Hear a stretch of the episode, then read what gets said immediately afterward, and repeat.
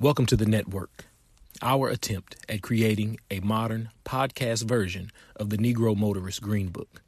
With each interview, we are building a network of talented professionals that you can reach out and touch.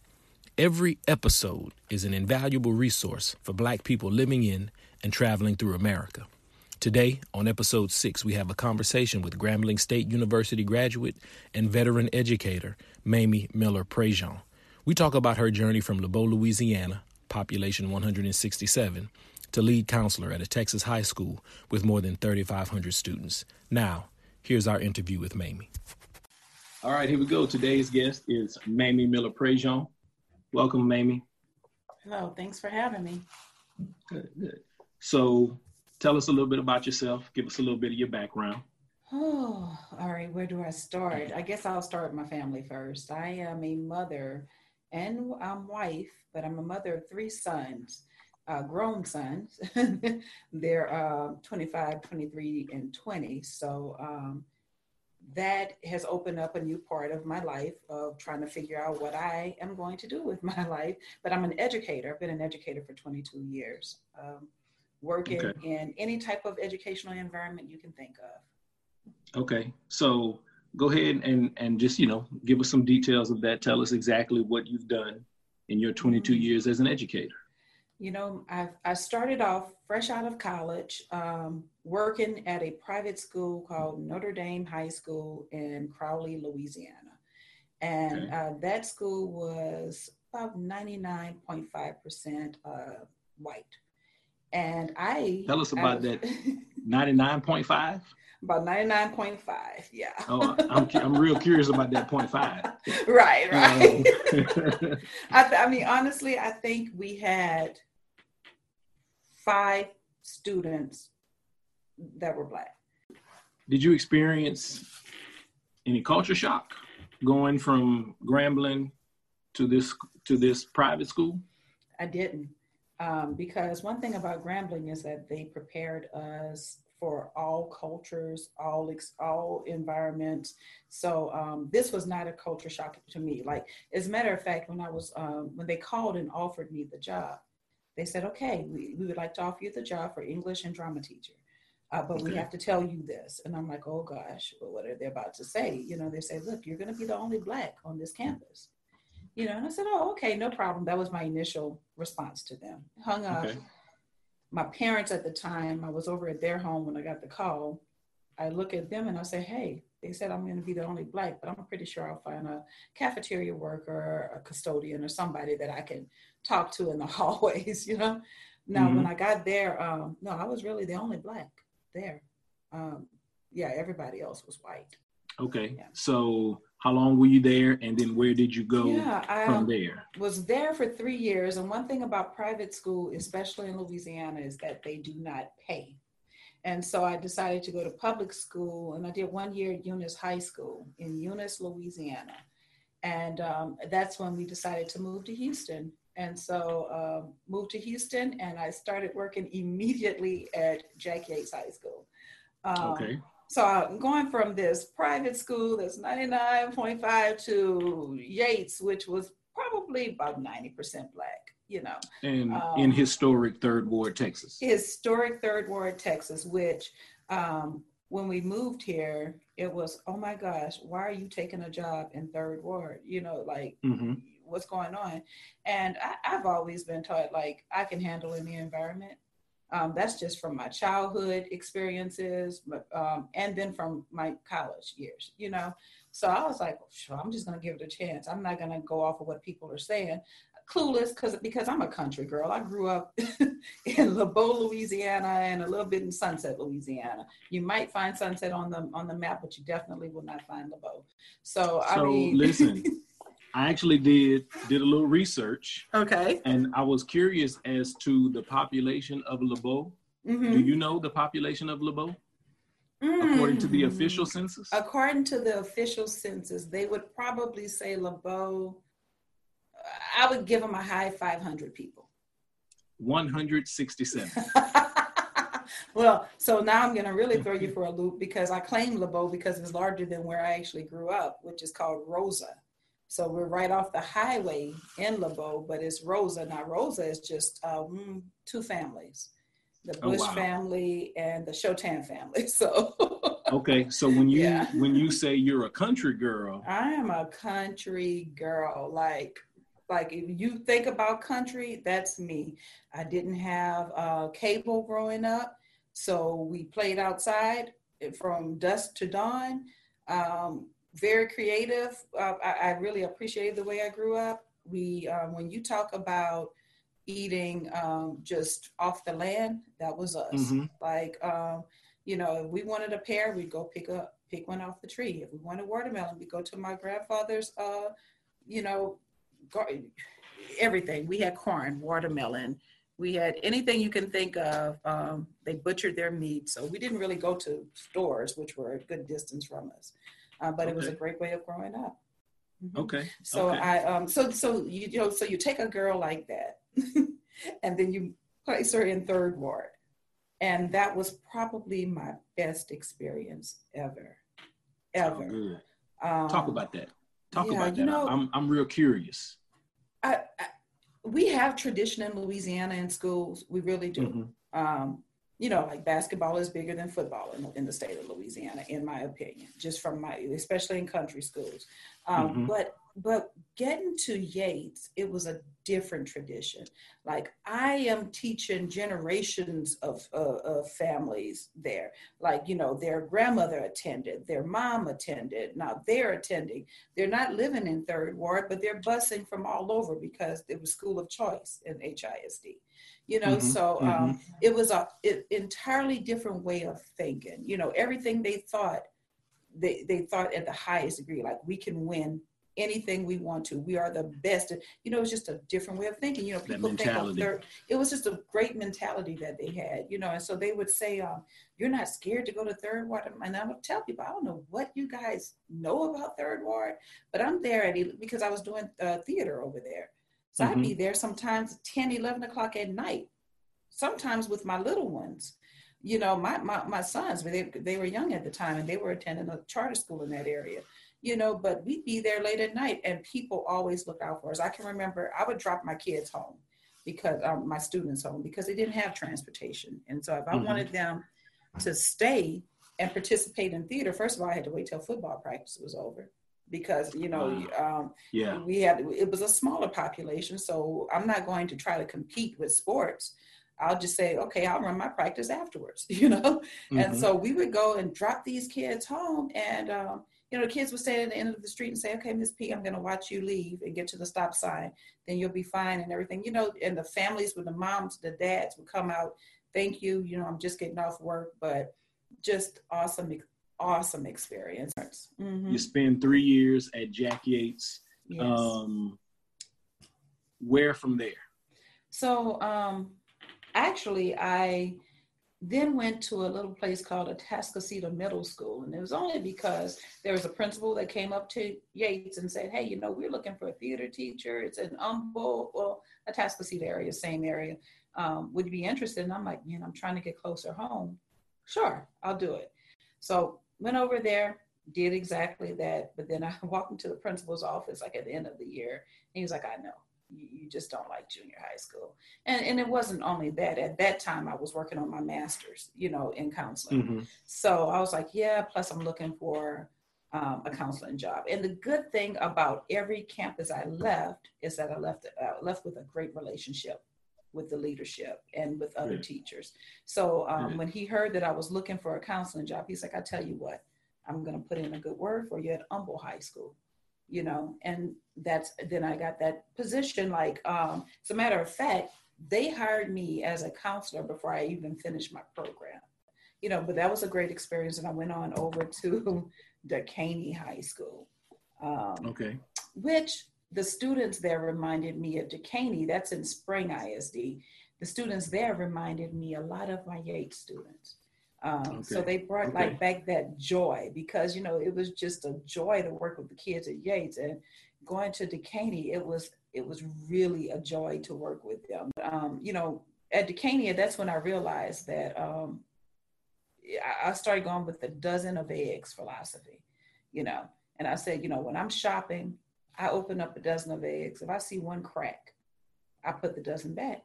Mm-hmm, you know, mm-hmm. because I just assume something's wrong with the entire dozen.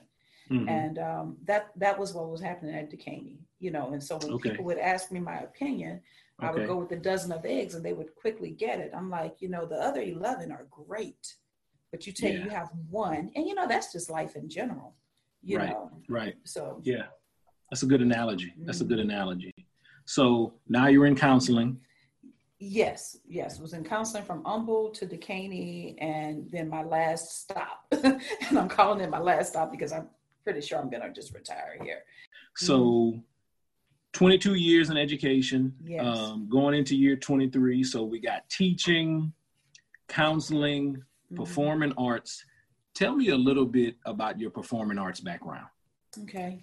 Um, honestly, like remember, I, I grew up country, so Mm-hmm.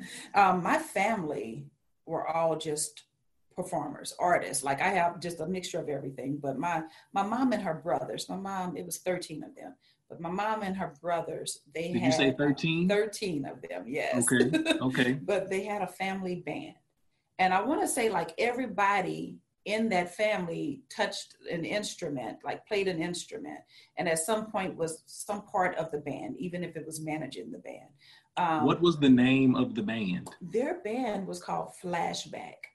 Flashback. So flashback. Okay. So and it's because they did a, they did a little bit of everything. They would go back to the old R and B, um, you know. They would go to uh, Zydeco. They did um, Fleetwood Mac, like whatever you would ask them to do, they could perform, and they were okay. all self taught. You know, um, so there was no formal lessons. So they just picked up instruments and would go for it. And um, so I would go around, like anytime I had a chance, I would go around and um, listen to them. And then, like I said, we didn't have cable. So we were outside creating games and and plays and i can i can recall like uh, my sister and my cousins and my aunt that's around my age uh, when we actually got a camcorder, we started recording videos, like Video Soul. You know, we just um, okay. we we would just find anything that we could do, um, and so that gave me kind of that creative, that creative performing arts background. Enjoying this episode so far? Make sure you never miss an episode by subscribing on Apple, Spotify, Anchor, Google, Breaker, Radio Public, or Pocket Casts. Now back to the show. Back in the day, there were course catalogs where mm-hmm. everything was mm-hmm. like in a book, you know. So I would go and sit in my dorm room and just flip through the different majors. Like, you know, just like, because when I first yeah. got there, I think I was a hit. Well, I know for sure I was a history major because my goal was to go to law school. And so, okay. you know, as a history major, they place you in honors history classes and stuff like that. And I'm like, God, this is boring um, finally I settled on theater arts because I first I was shocked. I was like, wait a minute, there, there's a theater major, you know. Um, mm-hmm. But then I had a conversation with a professor, and I can remember the conversation. Um, she, you know, she just stopped me, and that's how Grambling was. They would just stop you, want to know a little bit about you, you know. And one day she said, "Oh, no, what's your major?" You know, and I told her theater. She said, "What you gonna do with it?" And I'm like, "Well, um, I guess I'm gonna act," you know. She was like, mm-hmm. mm.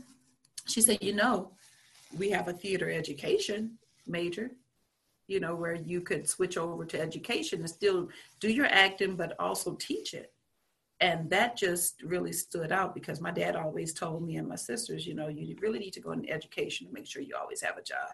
You know, like growing up in the country, we had um, very rural schools with not many. So I didn't have electives. Like these kids on my campus have so many electives to choose from. You know, I took ag courses. Like I was in welding and, and construction, you know, because that's all we offered at that campus, um, besides being in mm-hmm. sports. Mm-hmm. So I did all the sports. I did my ag classes. I think we had choir, so I did choir for a little bit. Um, but, you know, that's all we had so we grew up um, it was a different type of it in, in louisiana is it's unfortunately is still very um, segregated uh-huh. and um, the education systems are still not where they should be um, so you know i didn't have all those options so going to grambling it was eye-opening like for a bunch of things like including I was behind when I got there.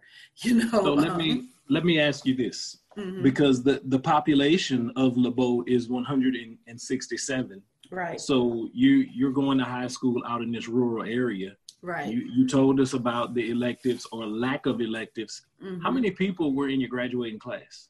Mm. Okay, I had one of the largest, if not the largest, graduating um, class at North Central High School. That's where I was started off at Sunset High and then finished at North mm-hmm. Central. Well, in the middle of going to Palmetto High as well. But um, um, our class was 52 kids. Five two.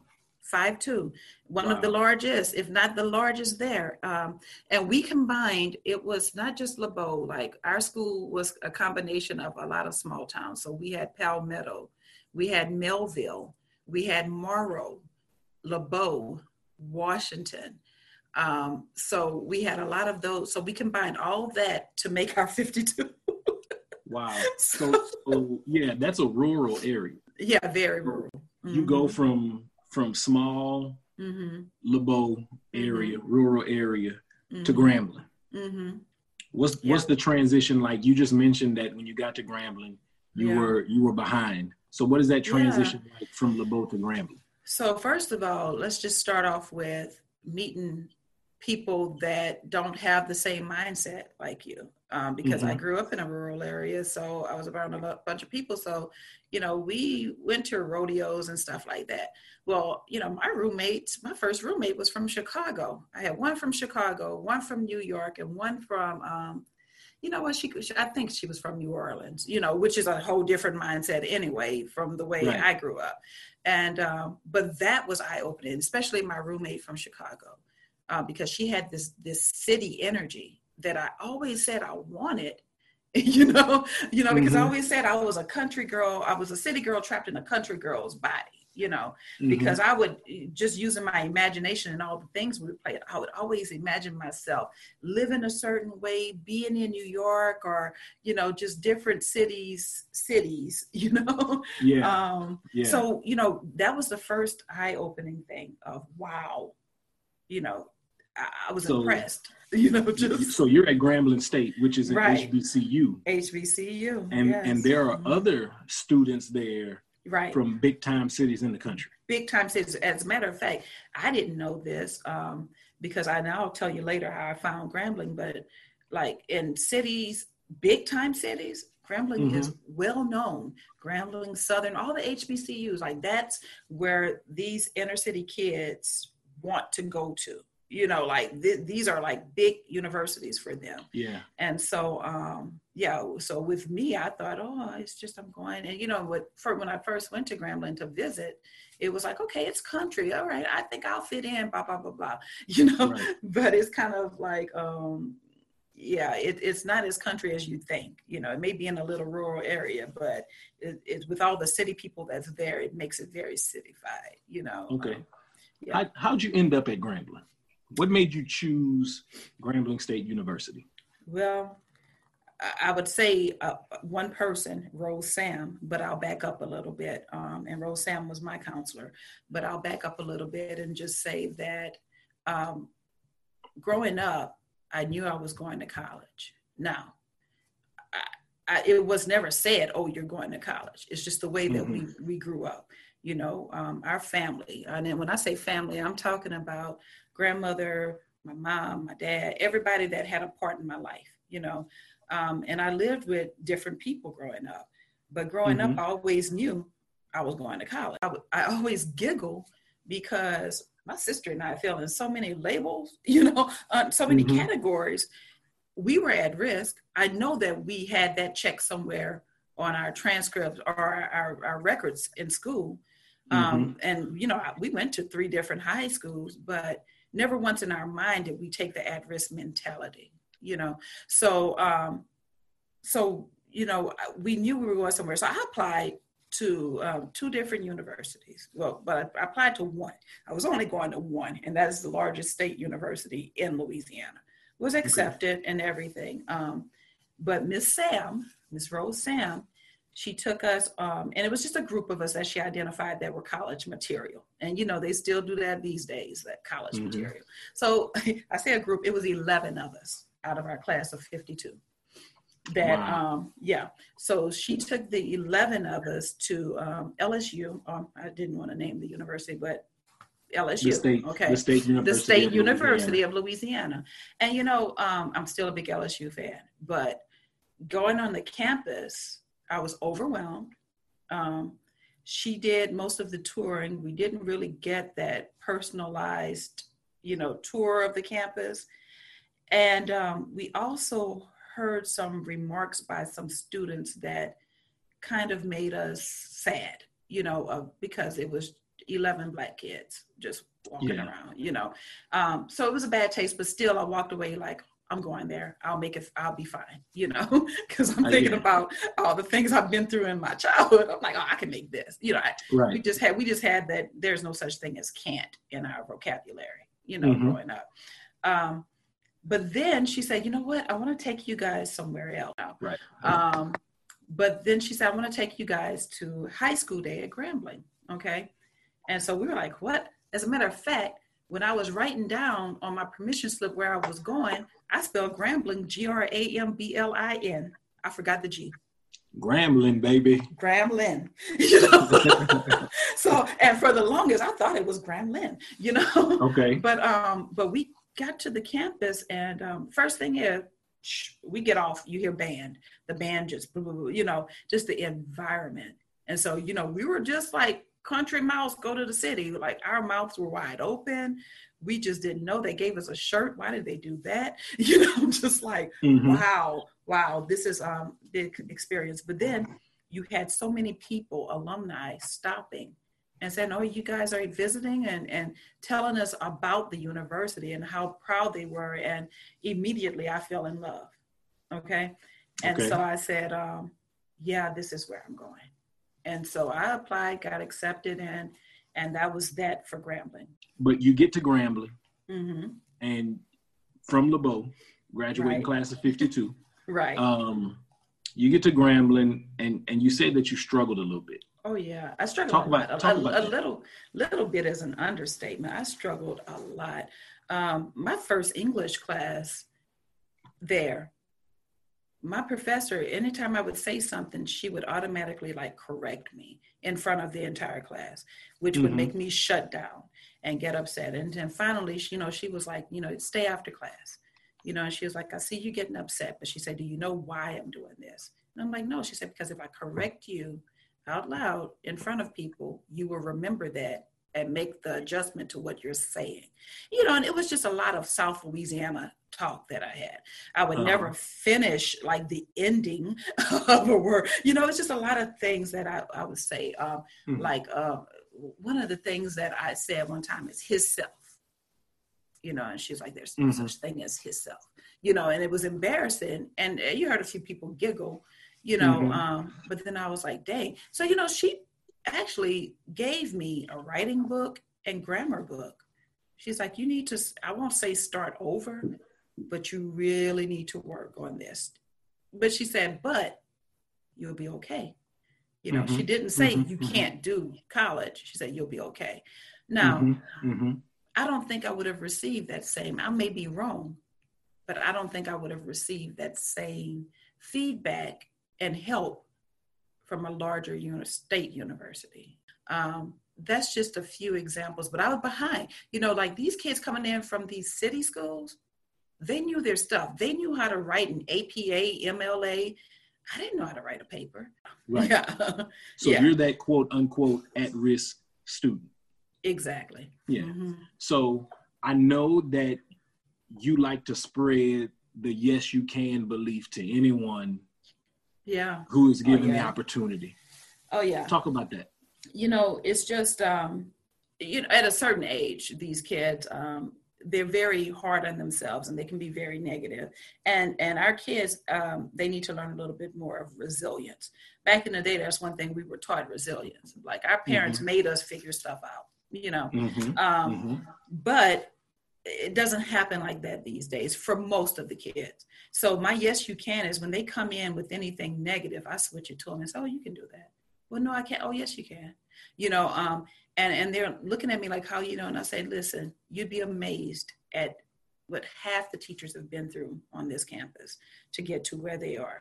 You can do it, trust me. So let's take baby steps. Like, how do we get to this? Of course, you can't go from A to Z like in a matter of 10 seconds. Like, we're gonna right. have to, and I said it may be roads that we have to go around to get to this, like a detour, but you can, you know. So I don't let the kids, um, I don't let my students, any of the students, have that I can't mentality, you know, because of, I'm looking at my the way I grew up and I mean, truly, I am not supposed to be where I am if you let society and statistics tell you about your background. You know, I'm not supposed right. to be where I am. No, that that's huge. So you, you're working with kids mm-hmm. not only as a counselor, but you mm-hmm. mentioned that you got a promotion in counseling right. to the lead counselor. Right. So mm-hmm. we're talking about, you know, and, and I want our listeners to understand that LeBeau, Louisiana, mm-hmm. at risk student, graduating class of 52, ends up at Grambling State University. Right. The teacher has to, you know, give me a, a grammar book to explain these things. So right. now I'm not counselor, but I'm, I was a teacher. Mm-hmm. And then I became a counselor. Now I'm the lead counselor. So there's no way you can come into my office and tell me you can't do something because right. you you are the embodiment of what can be done. Right. There had to be some passion driving that. So what are you passionate about? Okay? But but I'm I'm truly passionate about opening doors for students and letting them see other opportunities because that happened for me. You know, um, mm-hmm. so there's a lot of kids that they will hit you with that I'm not college material. Oh, okay. What about trade school? Um, what about junior college? You know, uh, mm-hmm. if you say you're going straight to workforce, what job? Hey, let's get that resume done. You know, like we sat down with with the counseling department, and, and and that's my passion, like to get people to see it, like get the counselors to see it, and like with the counselors, we we sit down and figure out ways to get everybody. We said one time, no kid will leave out of here without applying to college, junior college, trade school, or submitting a resume or applying to a job. So we set our goal for every senior will have to do something, you know. So every year, like our graduating rate this year was uh, 99%, you know. And That's and and and, I tell, and and listen, we had 1,124 kids, you know. but but we always wow. set our goals higher. So my passion is to never quit. You know, like sometimes we can, it's you're in education, so you know it's tricky. Like once you hit that magic number, you kind of like ease off the gas you know mm-hmm, so my passion mm-hmm. is to keep my my foot on the uh, on the um, pedal you know just keep that gas going to it because there's always something else we can reach there's always a group of kids that we're missing um, you know and also i i take the opportunity anytime to tell any race about hbcus you know okay. i said you know i okay. do because um you know we take a group of kids from here and um our percentage on our campus i think is 11% now of african american students okay. we pile a bus load of kids of all races and we take them to um, what's closer to us is prairie view a&m and okay. we take we take them to prairie view every um, every year you know and we have kids. I had a kid in the top 5% go to Prairie View this year on a full scholarship, you know. But it was through us opening and breaking those stereotypes of HBCUs. So that's where people go if they can't make it anywhere else. I can go on and on about my passions, but you know, because I also work with student athletes. Um, okay. And I, and I help them um, along as far as with, you know, the coaches help them with the the athletic recruiting process. I mm-hmm. help them prepare for the collegiate level and I help them understand how to get their core GPA where it needs to be. And I'm not talking about the little 2.3 that NCAA say they want. I'm right. talking about you go in with a 3.5 core GPA, you can basically get whatever, and you have the right athletic ability. You mm-hmm. go wherever you want to go. You can go everywhere. You know, yeah. I, I can sell you to anyone because guess who those college coaches call first? They call your counselor you know they want to see all those records and they want to know about you you know so so yeah. my passion also is working with student athletes and i've had some pretty big time student athletes go on and one thing I, t- I let them leave out of here with is i'm like man never forget you don't lose you in all of this um, because it's easy for any of us, not just athletes, to go somewhere into in a different environment. I could have easily gone to Grambling and forgot who I was and lost me and tried mm-hmm. to mimic my friends from Chicago or my friends from New York, you know. But I never yeah. lost the who I am. Yeah. I, t- I tell you what, um, the kids and parents that get to work with you are blessed. Uh, I'm not even going to say lucky because it's beyond luck um, to have somebody in the field of education that is going to those lengths and depths to make sure that their kids are taken care of is special. That's a very, you. very, very special thing. So let me ask you this just mm-hmm. one question before we move on to the next thing. Okay. Um, impact. Mm-hmm. Where do you think you've had the most impact as a teacher or a counselor? I think I've had the most as a counselor. Um, you know, you know, like in my teaching experiences, there was a few things like when I was at Notre Dame, I got to break those um, those stereotypes that they had, you know, because I told the students, I said, hey, you ask me anything you want to know about me, because for the most part, I was their first Black teacher ever, ever. Yeah. And I'm talking about 10th, 11th, and 12th graders that had never had a Black teacher. So, you know, I opened that way. But I think as a counselor, I can do so much more. But I respect the teachers because they build those relationships. But as a mm-hmm. counselor, I get to dig deep.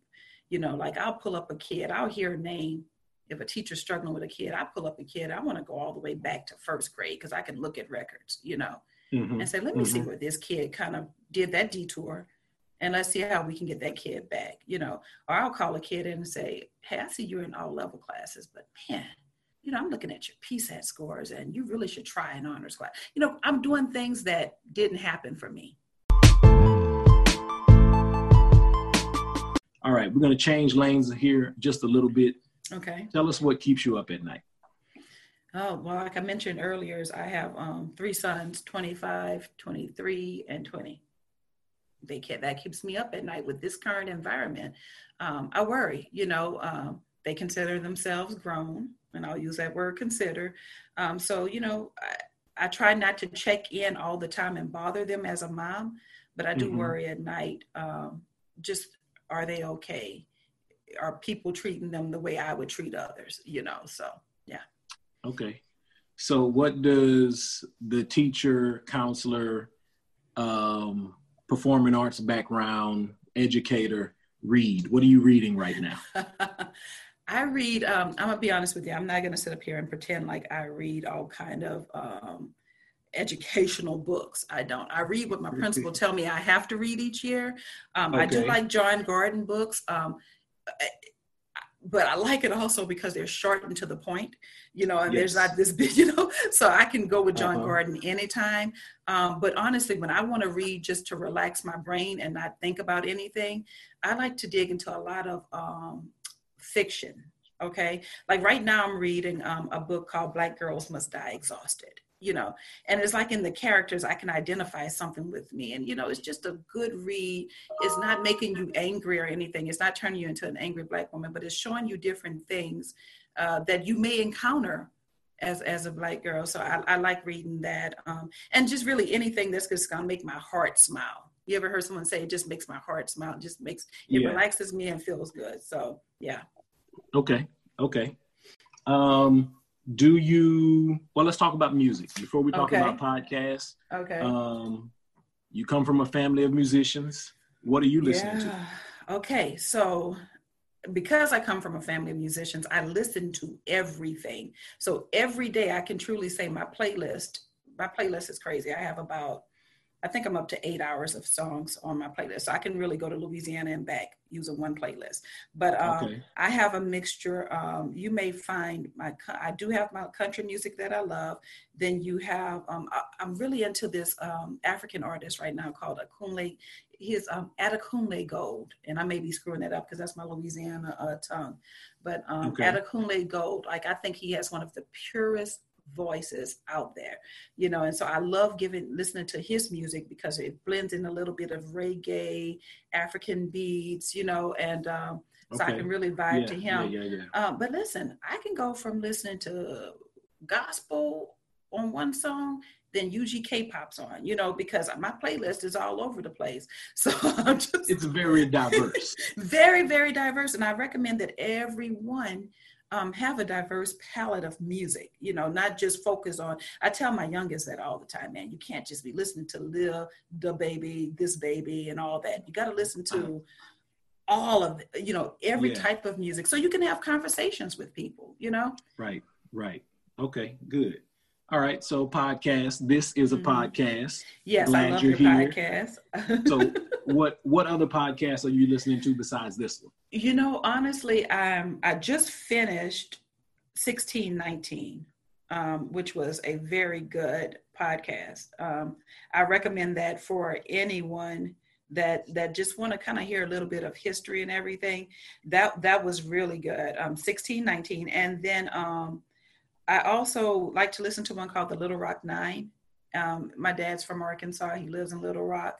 So it gives okay. me a little bit of that um, background. Plus, as an educator, it's good.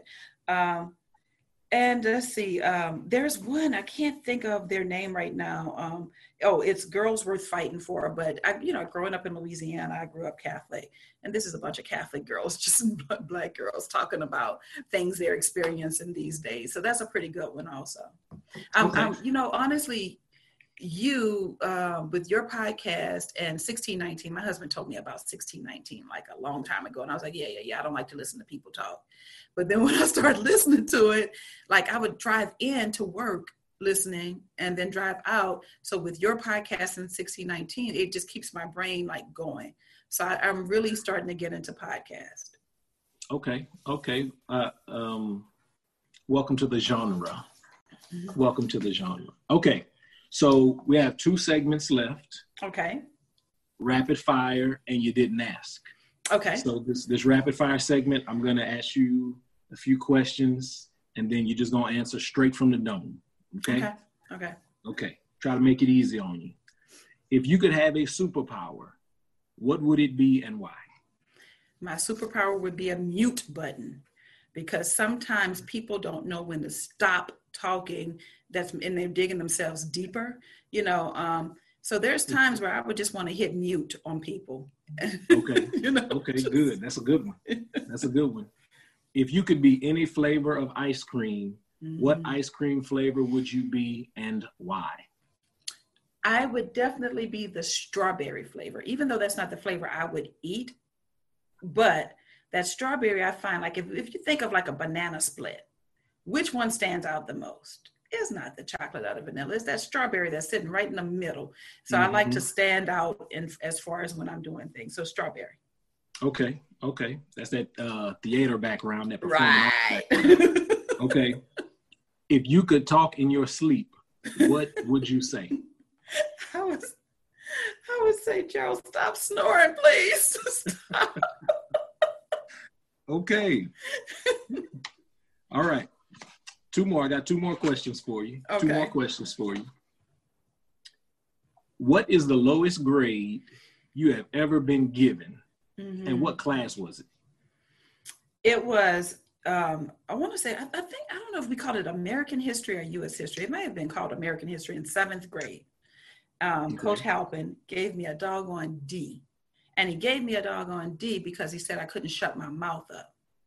And, he didn't um, know that you were from a, a, family of performing artists. Right. Who just we have know. to talk, you know. Um, right. and so he gave me a D. Um, and but but my parents never knew that because I switched that D to an A. You know, so there it is. There it is. Right. Coach Halpin, you thought right. You, you thought, thought, you gave her a D, Coach Halpin. You thought you got me, but okay, here we go. Last question. If you were running for office, mm-hmm. what would your campaign slogan be? Mm. I'd, I'd kind of go with almost Nike, but I would just say, just do it. You know, uh, because sometimes we talk too much. You know it's it's talking through what we got to do what we will do and all that. My slogan would be i'm just i'm just gonna do it you know. Okay. Yeah. Okay good. All right this last segment okay. it's called you didn't ask. You didn't ask. So my older brother who I just think the world of. One day he told me that you can't give people advice they didn't ask for because they don't listen. So right. you just can't give unsolicited advice. Right. I don't think I asked him for that advice, but it birthed this segment called You Didn't Ask. Right. So, right. what unsolicited advice would you like to share with our listeners today? Listen, it's time, if you are in a bubble, it's time for you to step out of that bubble. And, and the reason why I'm saying that is because so many times we create excuses for why we can't do something or we're just not going to do it at this time. There's too many excuses. Step out of that bubble. And if you don't step out of that bubble, you remain in a bubble. What's the definition of bubble? Well, a bubble is something that lacks firmness, solidity, or reality. So if you're stuck in a bubble, you're lacking firmness, solidity. You're basically lacking reality. Um, so that's, you didn't ask, but that's what I'm telling you. Hey, come on, people, step out of your bubble. Right. Mamie Miller Prejean, it has been absolutely wonderful. Welcome to the network. Thank you. Thank you for having me. Thank you for joining us this week on the network. For more info on today's guest, be sure to check the show notes. While you're at it, we'd appreciate it if you gave us a five star rating on iTunes or if you simply share or just tell a friend about the show. Every kind gesture helps us move in the right direction. Make sure you tune in next week for episode 7 with Dr. Charlene Senegal DeQueer, Associate Professor and History Department Chair at Xavier University. Peace.